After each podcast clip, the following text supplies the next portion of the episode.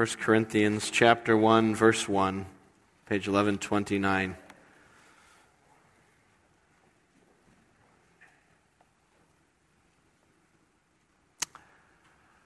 Closer. That is the word of the year. That is the theme this year that we're focusing on as a congregation, drawing closer to one another and drawing closer to the Lord. And the pastors and elders of the church uh, are, are calling the church and inviting the church and welcoming the church this year to make it a year where we are finding intentional ways as a congregation to be closer to one another and closer to the Lord. And I introduced that theme last Sunday. I looked at, we looked at uh, John chapter 17, verse 21, if you were here. That was kind of the kickoff uh, sermon for, for this year long theme. And uh, Jesus prayed for this very thing in John 17. He prayed, Father, may they be one, just as you are in me and I am in you. Well, this Sunday, I want to take that theme a little further. And, and this is not so much a, a kickoff verse as it is to kick off the sermon series for the year. This year, uh, probably now through about uh, probably into the spring, we'll be working our way through the New Testament book of First Corinthians. And, and what a perfect book to go along with that theme, because Corinthians was written to a church that desperately needed to move closer. It was a very divided church that needed to move closer to one another. And as we'll see at a deeper level, they needed to move closer to the Lord as well. Uh, and, and, so we're going to work our way through Corinthians and really use this as a platform for thinking about that. And as Pastor Godwin mentioned just a few minutes ago, we also have these growth groups that are meeting throughout the week.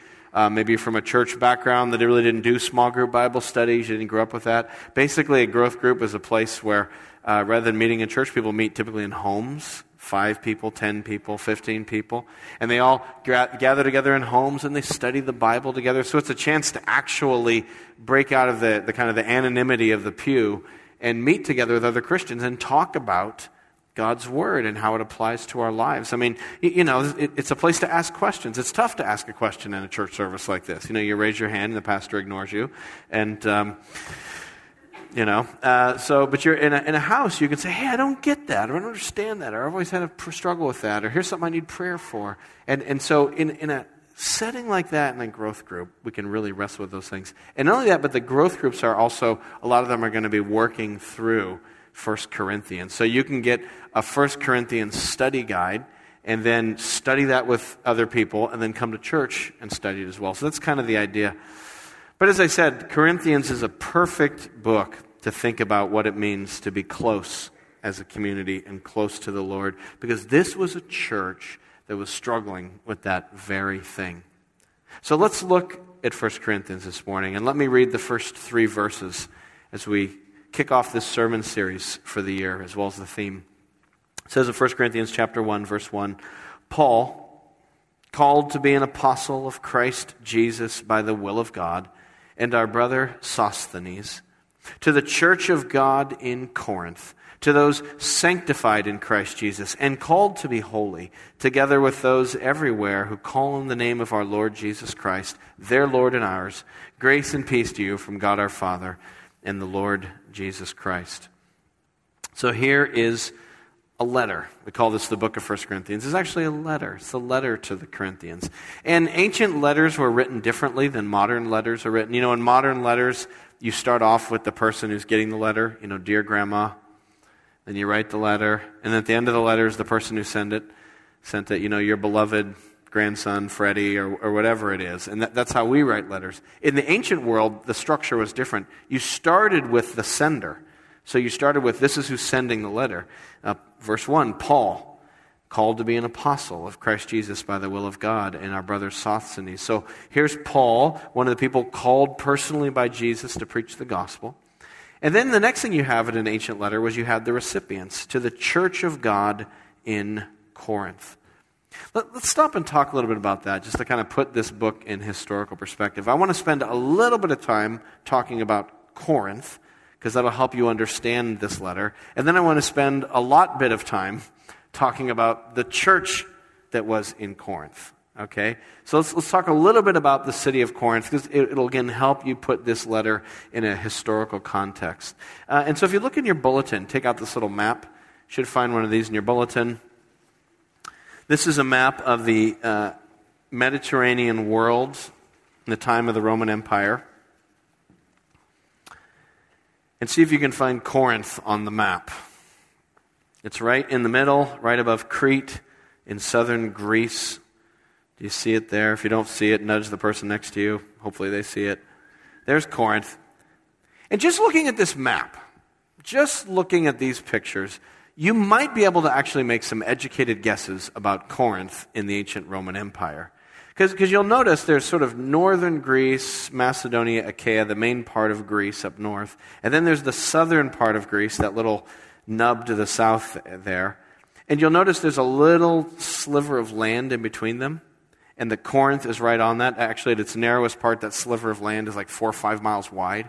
And Corinth was right there on that little neck of land that connected northern Greece to, to southern Greece, right?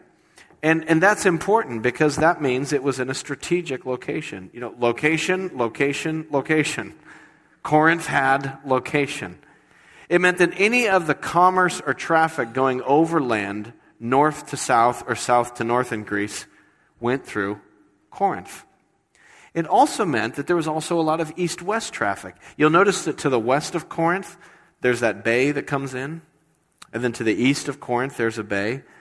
So, so what happened was that the people who were traveling by ship or transporting goods by ship, if they were, let's say they were in Italy, right? You had a ship and you wanted to sell some stuff. And then you wanted to sell your stuff in Asia to the east.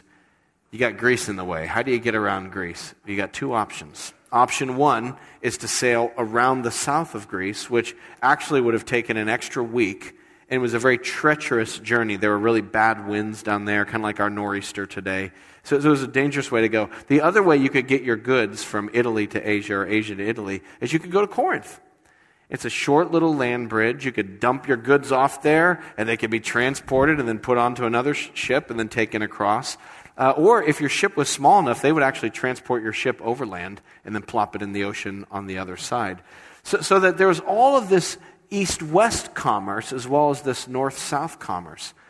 The result of all this, the upshot of all this, is that Corinth in Paul's day, when this letter was written, was a bustling, pulsing hive of economic activity. It was a very wealthy, financially vibrant place. There were goods coming in from east and west, north and south, and it all came right there in the middle to Corinth. Uh, we, we, know that this place was just, it was a boom town. It was a financial boom town. All the money that was flowing in and out of there. There were banks and there were traders and there were markets and there were, there's a huge service economy that, that would serve the, the traders and the ships that were coming in, people to fix ships and outfit ships and, and inns and taverns and, you know, all that just to promote this, this bustling economy. When we think of ancient Greece, we sometimes think of Athens, right?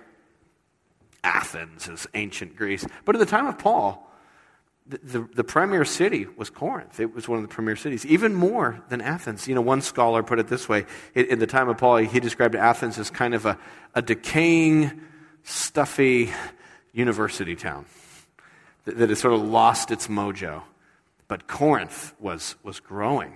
There was money, there were people there. There, were, there was actually also education there. You know, one of the things that was going on in Corinth, and I share this because this will help us understand the letter a little better, but it was, a, it was sort of a destination spot for philosophers, for uh, speakers, for orators, for rhetoricians, and they would come to Corinth because that's where the people were, and they would spin their philosophy and spin their sophistry and their oratory, trying to gain followers and, and people who, who would sort of support them and follow them. So it was a place not only of economic competition, but also kind of cultural competition and even oratorical competition.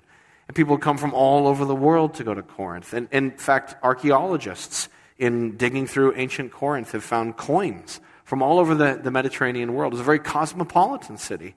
Uh, one other fun thing about Corinth it was a big sports town. You've heard of the Olympic Games. There were several games in Greece. The second, probably second most popular games in Greece were the Isthmian Games. And uh, they were every other year, and they were in Corinth. So every other year, all these people are pouring into Corinth for the games. And I was just thinking about Corinth. I'm like, wow, port city, cosmopolitan, financial center, lots of learning, sports town. Hmm, sounds familiar. Sounds like another city that I've been to really near here, about 20 miles away. I just made that connection. An interesting town.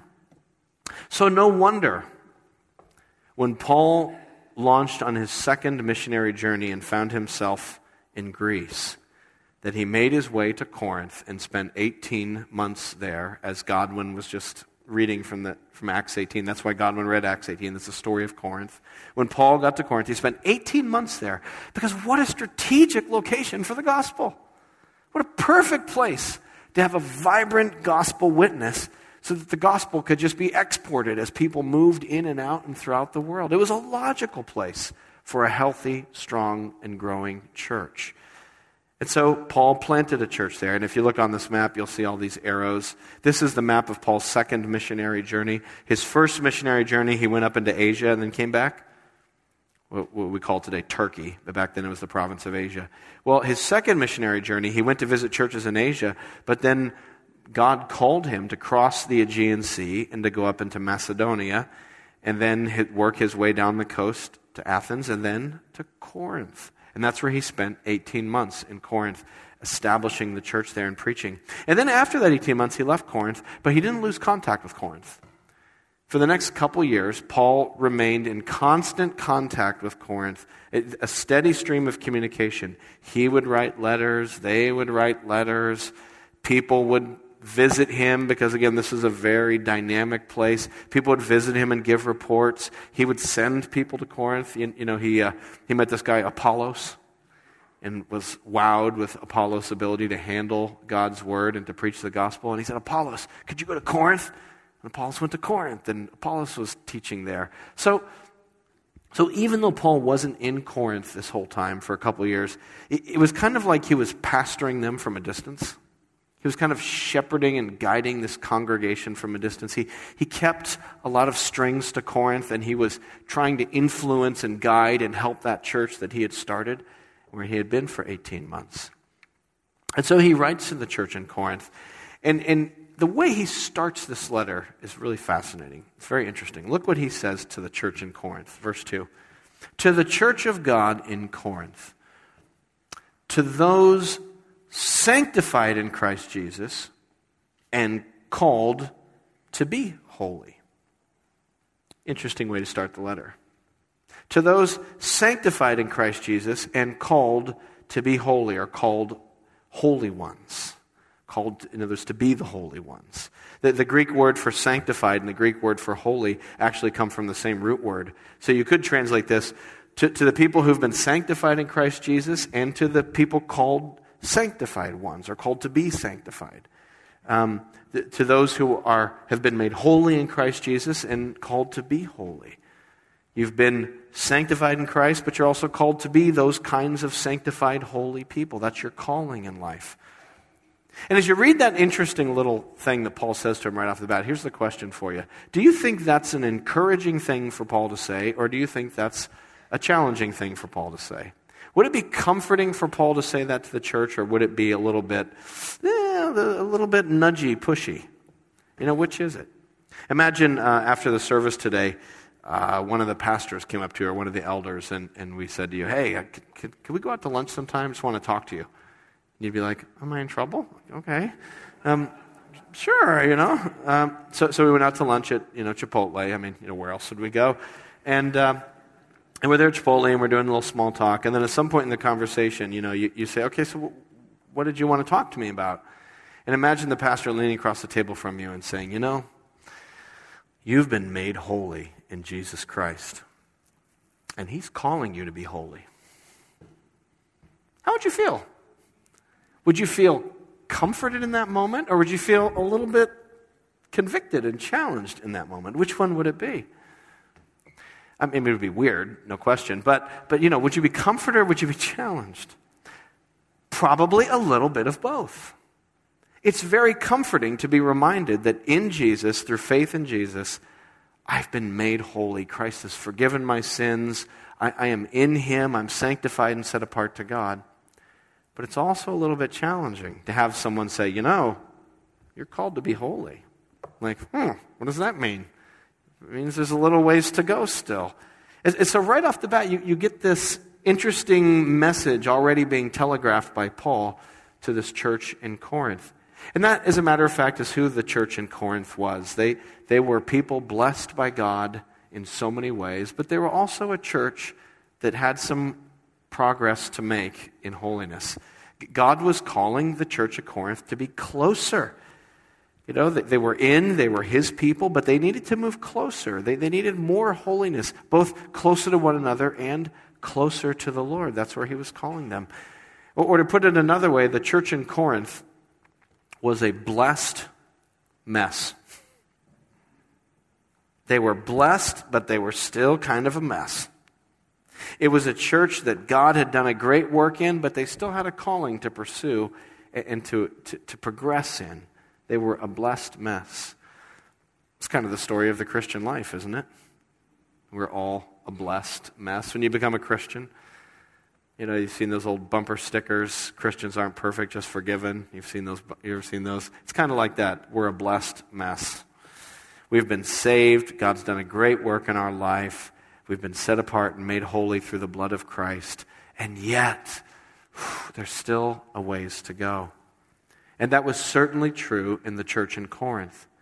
So, in the following verses, verses 4 to 17, Paul talks about that. He talks about both the ways in which they've been blessed by God and the ways in which they still have room to grow, the ways in which they're still a mess. And as we look at these verses, I think we all, as Christians and as a church, see ourselves reflected in these verses. We're a blessed mess as well, this side of heaven. So let's just, in the time we have remaining, look at these, these verses. Let's look at verses 4 to 9, which describe the blessing of God on the Corinthians. And then let's look at verses 10 to 17, where Paul challenges them with the mess that they still are. But notice he starts with the blessing as he looks at this church. And he says, let me read these verses 4 to 9. I always thank God for you because of his grace given you in Christ Jesus. For in him you have been enriched in every way in all your speaking and in all your knowledge, because our testimony about Christ was confirmed in you. Therefore, you do not lack any spiritual gift as you eagerly wait for our Lord Jesus Christ to be revealed. He will keep you strong to the end, so that you'll be blameless on the day of our Lord Jesus Christ. God, who has called you into fellowship with his Son, Jesus Christ our Lord, is faithful. Blessing. This church is great. God has blessed it. Paul starts off his whole letter. First thing he's got to say to this church, verse 4, is, I thank God for you. I thank God for this church. Oh, I love this church. Which is interesting because, as we'll see, or if you have any familiarity with 1 Corinthians, there's a lot of things to be frustrated about with this church. And yet, the first words out of his mouth, oh, when I think of you, Corinthians, when you guys come to mind, whoo, I'm thanking God for this church. Thank you, God, for the Christians in Corinth. Why? Because God had blessed them. Verse 4 I thank God for you because of his grace given you in Christ Jesus. For in him, in Christ, you have been enriched in every way. You know, Corinth was not just a rich town financially. This church was a rich church spiritually. They've been blessed. It's kind of like Paul said, Look, I went to Corinth and I watched as God backed the dump truck up of blessing. Beep, beep. And then, you know, and all these blessings have piled upon this church. God loves this church and he's blessed it greatly. And so, because of that, Paul's all fired up. I thank God for what he's done in Corinth. Like what? What kinds of blessings? Well, let me show you three. Here's three examples from these verses. Blessing number one the blessing that the people believe the gospel. That's a blessing that the Corinthians actually believe the gospel. Look at verse 5. You've been enriched in every way, in all your speaking and in all your knowledge, because our testimony about Christ was confirmed in you. You believed. So, so Paul says, I came to Corinth, to this bustling town. I started preaching the gospel And, and I was telling people, if you believe in Jesus Christ, you'll be forgiven and saved. And that message was confirmed in you. You believed it and you were saved. And so the gospel came, became to life, came to real in you. You believed the gospel. It's amazing. What a, what a miracle. It's like a miracle that you believe the gospel. Actually, it is a miracle that you believe the gospel. You know, we, we take this for granted sometimes, especially when you've been Christian for many years. You just think, well, of course I believe. Haven't I always believed? No.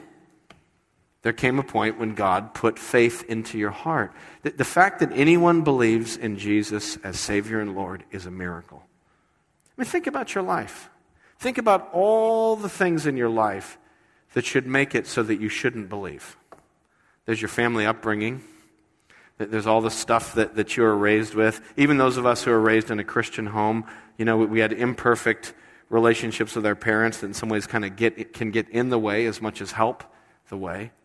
We, we had bad experience in churches, bad experiences in childhood that distort our perspective on God. We were taught weird things in school. We read weird books.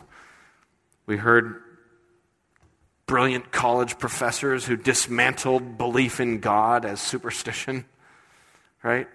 We, we ran with friends who were running far away from God. We were addicted. We were into sin. We were part of the, we lived in a world and a culture that was not pushing us to Christ. I, I mean, when you, when you look at it, it's amazing that anyone would believe this silly message that Jesus died for our sins, was buried, and rose again, and that through faith in him we can believe. And yet, here we are, we believe.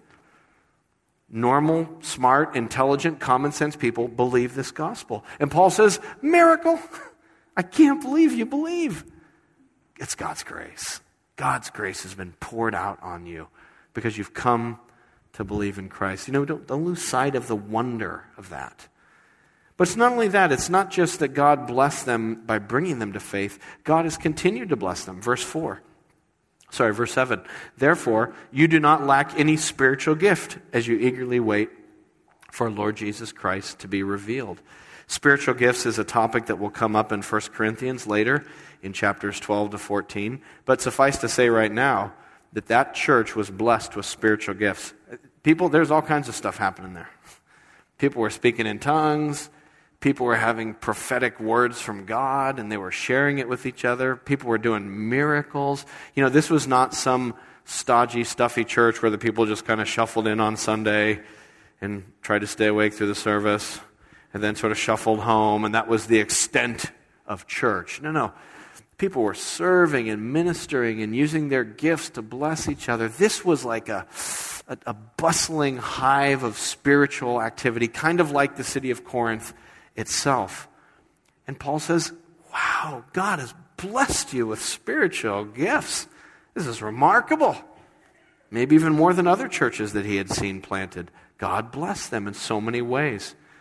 But not only that, look at the last blessing. The, so, first blessing is that they believe that the testimony was confirmed in them. Number two, that, that, that God's continuing to give them spiritual gifts in this church. And then here's the third one God is going to get you across the finish line. There's the third blessing. Verse 8 He will keep you strong to the end so that you'll be blameless on the day of our Lord Jesus Christ. God, who has called you into fellowship with his Son, Jesus Christ our Lord, is faithful. God will make sure that all those whom he has saved will cross the finish line. You know, if you're truly born again, God's going to get you there, despite yourself, because God always finishes what he starts.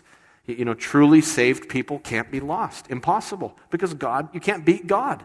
God is just, He's bigger than that. He's bigger than us. He's bigger than my own propensities.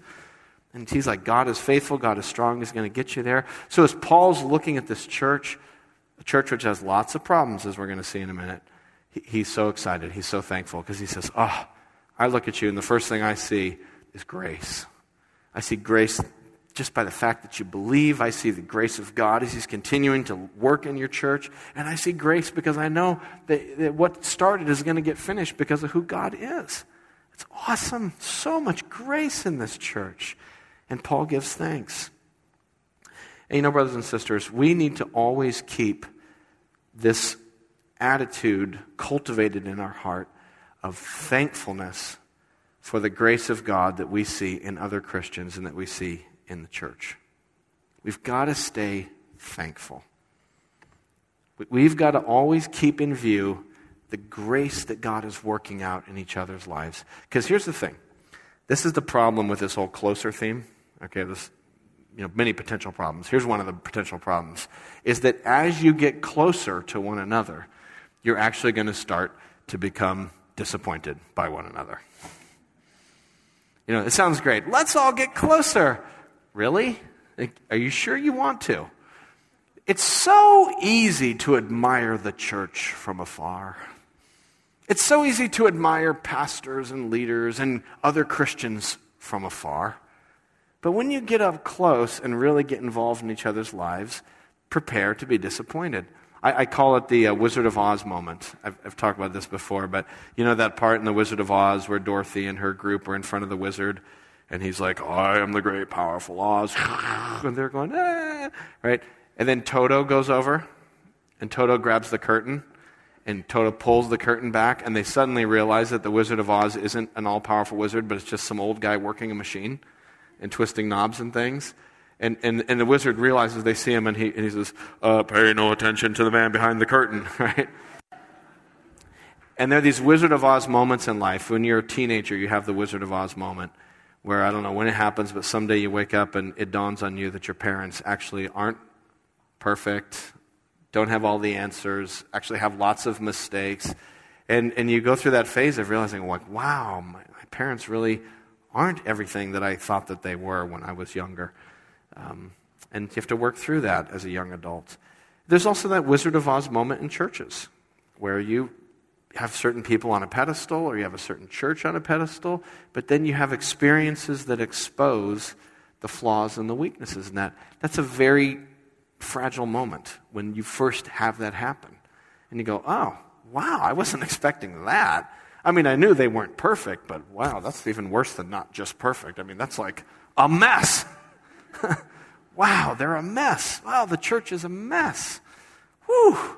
You know, oh, for the days when I just sat in a church service and I wasn't involved. Oh, those were the days.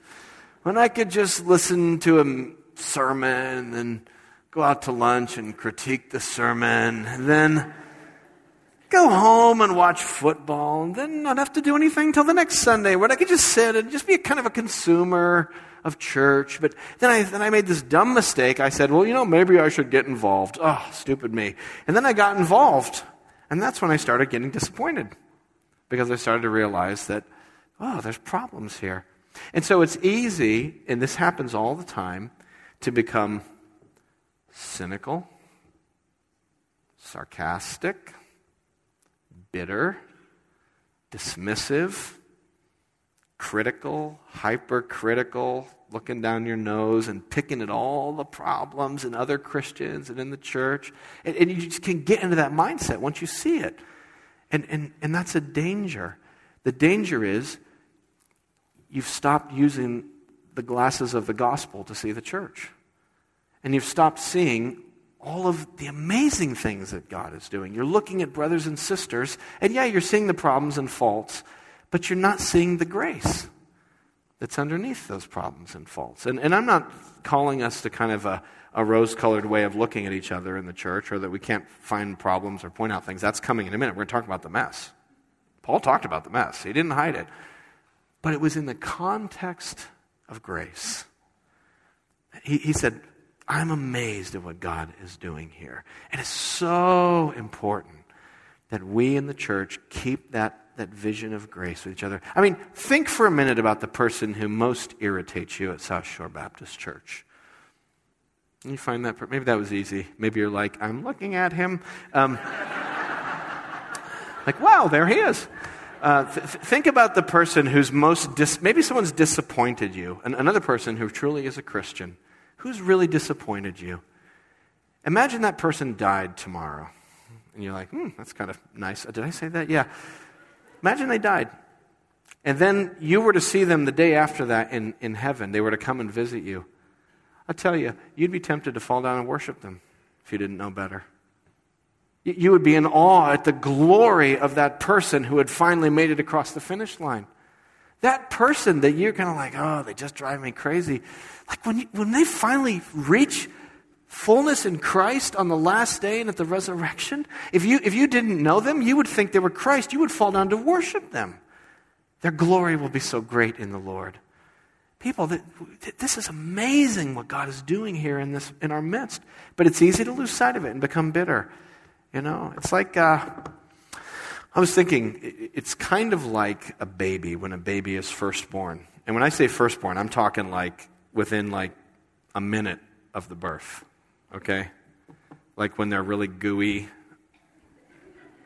and there's like stuff, like, and membranes and just goo. And, you know, it's, you know, and their head is like, and, you know, and the baby's like, ah! you know, he's like, oh, what, what is that? You know? It's gross. It's a mess. But it's a miracle, right? It's a life. And it has, it's got to clean it up and it's got a lot of growing up to do, but bottom line, it's alive. And, and, that's what we have to remember in the church. We've got to put on those gospel glasses, and as we look at each other and we see the mess and we see the, the immaturity and the, ah, you know, and the neediness and the frustration of growing up in Christ, we've got to, you know, say, first of all, thank you, God, born again life new creation, gonna grow up to be one of the mighty saints of the kingdom. Wow, wow, wow, wow. You know, we've got to always guard that wonder toward one another. Because if you don't, you won't ever be able to get closer. Because you'll start to get closer, you'll start to see the warts and the flaws, and you'll go, I'm out of here, right? And, and you'll, you'll either pull back from the church, or you'll leave and go to another church, and then go into that church and get disappointed, or go in the other church but just stay a spectator, or something, but you'll never get closer. And, and the only way we can get closer to one another is if that, that process of getting closer to, is guarded by the gospel and saturated by grace. And we always have to keep that mentality of, wow, God is saving a people. And it's amazing. It's amazing. What a blessed church. Oh, so many blessings, so much blessing. And what a mess. That's the other side of it. Woo! This church was messed up. They were just a they were a dumpster fire, this church. Look at verses 10 to 13. Paul switches gears now. He goes from all this like, wow, look what God is doing to, okay, but seriously, we got to talk because, woo, uh, yeah, this is bad. Verse 10 I appeal to you, brothers, in the name of our Lord Jesus Christ, that all of you agree with one another, so that there may be no divisions among you, and that you may be perfectly united in mind and thought. My brothers, some from Chloe's household have informed me that there are quarrels among you. What I mean is this one of you says, I follow Paul, another, I follow Apollos, another, I follow Cephas, still another, I follow Christ. Is Christ divided? Was Paul crucified for you? Were you baptized into the name of Paul? I'm thankful I did not baptize any of you except Crispus and Gaius, so no one can say you were baptized into my name. Oh, yes, I also baptized the household of Stephanas. Beyond that, I don't remember if I baptized anyone else. For Christ did not send me to baptize, but to preach the gospel, not with words of human wisdom, lest the cross be emptied of its power. This was a messed up church. Lots of divisions. They, they, had, they were acting like Corinthians. They, were treating the, the apostles and Apollos and Paul and all these guys as if they were the, the visiting sophists and the visiting orators, and they were lining up behind their favorite talking head, and parties and factions were starting. This was a very divided church that needed to draw closer. But it wasn't just on that issue. You read through Corinthians, and again and again, the issue of division comes up. So, for instance, go to chapter 8. Look at chapter 8. Chapters 8 through 10, there was divisions, there were divisions in this church over the issue of how to relate to idolatry and food that was sacrificed to idols that was then resold in the marketplace. How, how do Christians relate to idolatry? And some of the Corinthians were like, no, you stay completely away from it. And other Corinthians were saying, hey, look, I'm free in Christ to do what I want. And so there was, there was division over those kinds of issues, how, how to deal with the, the pressures of the culture, the, the gray, fuzzy stuff that we all have to deal with as Christians. And they were fighting over that, dividing over that. Chapter 11, verse 17, Paul takes him to the woodshed on, baptism, on, uh, on the Lord's Supper. Wow. There's real divisions there. That's an ugly, ugly little moment. Chapters 12 to 14, divisions over the spiritual gifts. Rather than the spiritual gifts being used to bless the church, they had become opportunities for self promotion and self advancement, just like the, the rest of Corinthian culture. Right, so, again and again, we're going to see a lot of problems. And in some ways, 1 Corinthians is kind of like a flea market of problems. But especially overarching is the major problem of division and, and brokenness. And then, when it comes to the things they should be dividing over, they won't divide. Check it out. Look at chapter 5. Go back to chapter 5. So, chapter 5, Paul hears that there's some guy who's sleeping with his stepmom. It's like Jerry Springer. What? And they won't kick him out of the church. You know, the guy's like living in blatant, obvious, no bones about it sin. Everyone knows, and no one does anything about it. It's like, well, it's okay. We don't want to judge people. We want to accept each other. And we're all sinners and we all struggle. Like, really? You're all with your stepmom? Seriously? Like, get rid of the guy. He, he's, he's like poison in your church. And, and so Paul's calling for them to excommunicate, to church discipline, so that the guy might repent and come back to his senses because he's not listening to anyone else. So the things that they shouldn't divide over, they're divided over. And the one thing that they should divide over by excommunicating someone, they won't divide over. What a messed up church. This thing is a disaster. But it's even deeper than that. It's not just the divisions, because in some ways, I think the divisions and the fights and the issues in Corinth are kind of just symptoms but there's a deeper disease. And the disease is not just that they're not getting along with each other, that's the symptom. The disease is down deep. They haven't really grown close to the Lord, and His gospel really hasn't transformed them enough. That at a deep down level, at the level of their values and their attitudes, they're still thinking like Corinthians, they're not thinking like Christians. That's the deep down issue. Go back to 1 Corinthians chapter 1. One of the basic rules of biblical interpretation is if you see a phrase repeated a lot in a short period of verses, short stretch of verses, is probably something that's important. And here's this phrase, the Lord Jesus Christ. Notice how many times Paul emphasizes the Lord Jesus Christ. Verse 2 All who call on the name of our Lord Jesus Christ, their Lord and ours. Verse 3 Grace and peace to you from God our Father and the Lord Jesus Christ. Verse 7 Therefore, we do not lack any spiritual gift as you eagerly wait our Lord Jesus Christ to be revealed. Verse 8 He will keep you strong to the end so that you'll be blameless on the day of our Lord Jesus Christ. Verse 9 God, who called you into fellowship with his Son, Jesus Christ, our Lord, is faithful. So that by the time he gets to the mess in verse 10, it's loaded. He's loaded this phrase up. I appeal to you, brothers, in the name of our Lord Jesus Christ. So, at a deeper level, they have lost sight of the lordship of Christ over their thinking and over their attitudes and over their values. The reason they're having fights is because down deep, they, they've drawn away from the Lord. They've drawn away from one another because they've drawn away from the lordship of Jesus. And He's calling them to a way of life that is fundamentally programmed by the gospel and the lordship of Jesus Christ not a way of life fundamentally programmed by the cultural attitudes in which they live. And so, Corinth, the, the book of Corinthians, will keep addressing problems, and this is the move that Paul makes again and again in Corinth in this letter. He keeps taking them down to this deeper issue of the gospel and of the lordship of Jesus. You know, when we think of the gospel, I say to you, you know, what's the gospel? Some of us think of the gospel, it's kind of like, yeah, that's, that's that message about Jesus dying on the cross and rising again that you believe in in order to become a Christian, the start of the Christian life. Or maybe you think the gospel, yeah, that's the thing that promises me eternal life when I die. But what I want you to see and what Paul wants us to see is that the gospel is also what programs and shapes the rest of our Christian life between when we are saved and when we finally die. The whole Christian life should be gospel shaped. That's what the Corinthians were missing. They were Corinthian shaped in their mind, Corinthian shaped in their attitudes, Corinthian shaped in their outlook, rather than being shaped by the gospel. They needed to press closer to Jesus in their hearts and in their mind, rather than being like the culture around them. They were, they were still a mess, not just interpersonally, but in their hearts. Whew, a mess. It's a tough book in that way. And you know what? We're still a mess too. I'm a mess. You're a mess.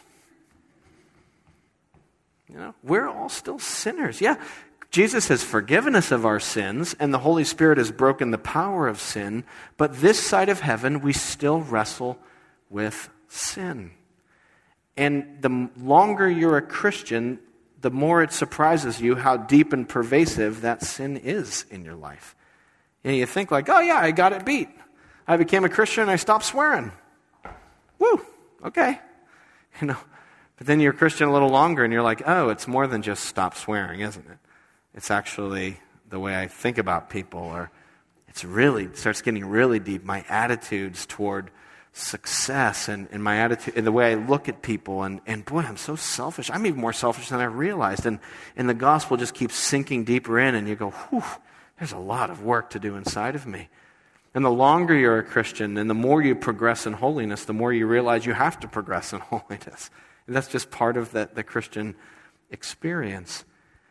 So we have to affirm that we're a mess. And, and, and that's important. It's really important in the Christian life. You've got to hold on to both, right? I'm blessed, but I'm a mess. And if you let go of blessed, well, then it's cynicism and despair and criticism and hopelessness because I'm a mess. No, no, no, you're blessed. Jesus died for you. He's going to get you across the finish line. He's got resources for you now to keep you going. You're blessed. But if you let go of the mess and we deny that, that's a problem too. Because then you got that kind of superficial, shallow Christianity where everyone's blessed.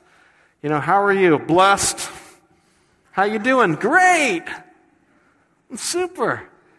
You know, I've, I've kind of arrived. You know, Look at me, I'm fine. Right? And, and, and we, we, we don't expect to, to push one another and for the Word of God to push us further in holiness and godliness. Because, hey, I'm great, and you're great. and Aren't we all great? And let's just go home because we're such a great people. But when you hold on to both, when you say, we're blessed, but ah, oh, we're still such a mess, it, it opens up the door to, to look at those things in our lives. And, and my prayer is that as we go through 1 Corinthians, that 1 Corinthians is going to expose the mess within South Shore Baptist Church. That's what I hope happens. That may sound a little aggressive, like, like I've got some agenda here and there's something Jeramie's always wanted to get off his chest, and now he's going to use the Bible to passive aggressively lay it on you. Hmm. I don't know what it is that 1 Corinthians is going to show each of us. I don't, I'm telling you, I don't really have an agenda. I'm just giving you fair warning. God's word has an agenda. Jesus has an agenda. 1 Corinthians has an agenda. And so I'm kind of with you. I'm sort of like, okay, here we go. All right. I don't know what it's going to show me, but He's going to show us some things. And so I'm praying that 1 Corinthians will do a, a purifying, reprogramming, rebuilding, further holiness kind of work in our congregation. That the mess will come to life. Then in the next couple months, God will do that painful work of showing you some areas of mess in your soul and in your family and your marriage and your friendships and your growth group, wherever, where God is going to use His Word to, to keep us growing forward. And that sounds a little scary, but it's actually a wonderful thing. You know, if you think about it, when you hold the blessed and the mess together, that is the safest place in the world to deal with the mess. Because no matter what comes out in the mess, what do I know? I'm already forgiven. What else do I know? He's going to get me across the finish line. What else do I know? He's sending people into my life now to help me with their spiritual gifts. And so it's the safest, most hopeful place to deal with the mess because you know it's all going to be okay. And, and so I, I think we as a church should, just be more open and more fearless. It's like, what, what are you going to point out in me? Sins and flaws and failures and disappointments in Jeramie. What, what are you going to point out in me, right? I already know that whatever you say to me, it's actually worse than what you see. And I already know that God sees everything that's worse in me. And He forgave me.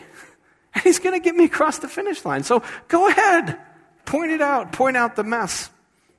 I'm in the perfect place to hear it because I'm surrounded by grace.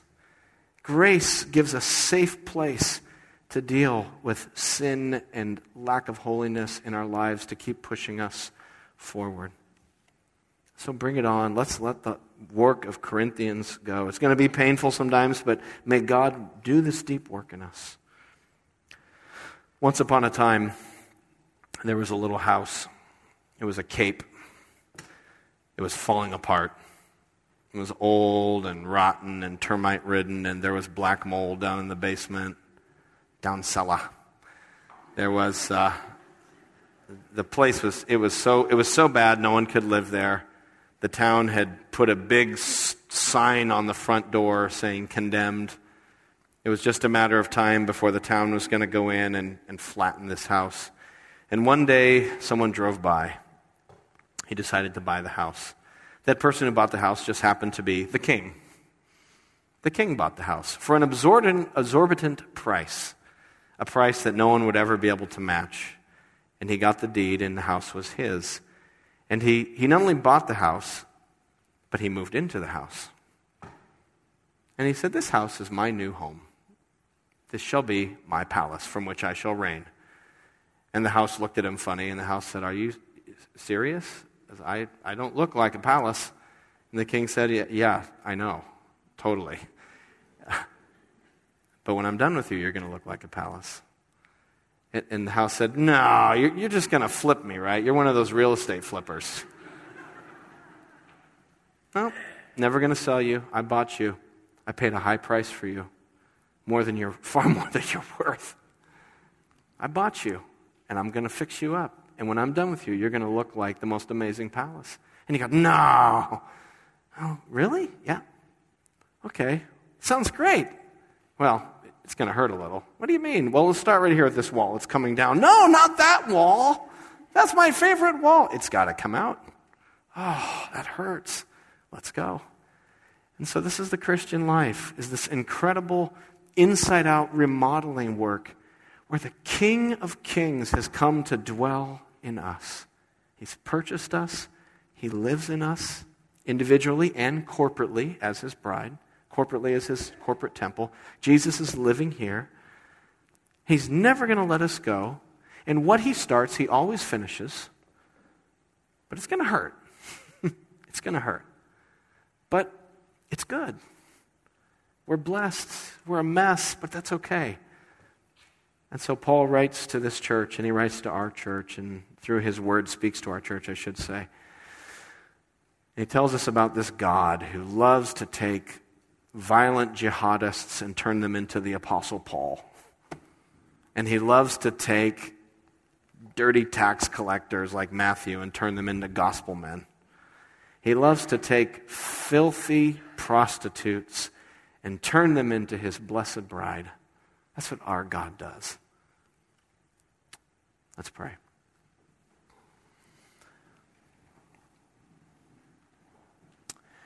Oh Lord God, I thank you this morning for South Shore Baptist Church because you have enriched this church in every, every way. Lord, your testimony has been confirmed here. In, in Massachusetts, of all places, your testimony is being confirmed. It's a miracle. Lord, your spirit is at work here. Lord, you're going to finish what you started in these people. It's amazing. Oh, God, thank you for the blessings of your work here at South Shore Baptist. And Lord, we now lay before you the mess that is within our own church, that's within our own hearts, even mess that we don't see yet that you're going to take the cover off and expose. Lord, I pray that you would, that you would purify us and make us holy.